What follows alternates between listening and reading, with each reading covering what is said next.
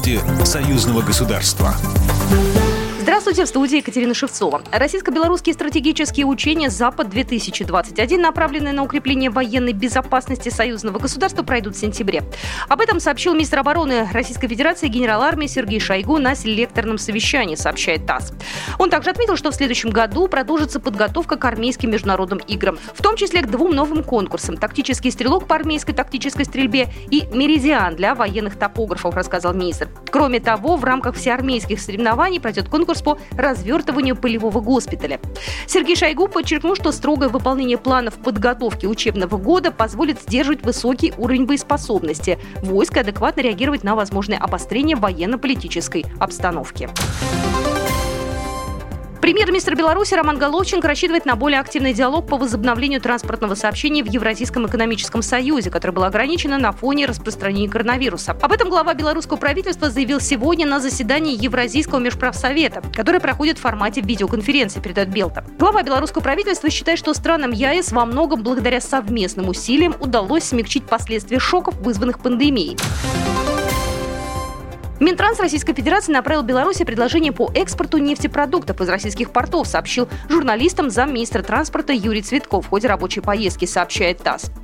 Переговоры продолжаются, у нас все расчеты имеются. Предложения белорусским коллегам направлены, идут коммерческие переговоры, сказал он.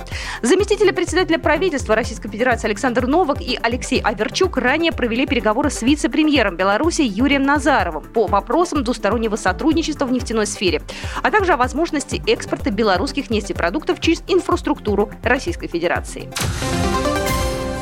В Витебске начались региональные отборы к тридцатому международному конкурсу исполнителей эстрадной песни «Витебск-две тысячи двадцать один», а также четырнадцатому международному детскому музыкальному конкурсу «Витебск-две тысячи двадцать один», сообщает Белта. На прослушивание участникам нужно представить две песни. Финальной точкой первого отбора станет отбор в Брестской области одиннадцатого декабря. Во второй этап пройдет по пять участников во всех возрастных категориях от каждого региона Беларуси и столицы. Финалисты национального отбора представят страну в вокальных конкурсах юбилейного тридцатого Славянского базара в Витебске. Напомню, международный фестиваль искусств «Славянский базар в Витебске» является крупнейшим в Беларуси культурным форумом, который также выступает площадкой для международного сотрудничества, объединяющей страны и континенты. Программа произведена по заказу телерадиовещательной организации Союзного государства. По вопросу размещения рекламы на телеканале «Белрос» звоните по телефону в России четыреста девяносто пять шестьсот тридцать семь шестьдесят пять двадцать два. В Беларуси плюс триста семьдесят пять сорок четыре семьсот пятьдесят девять тридцать семь семьдесят шесть. Новости Союзного государства.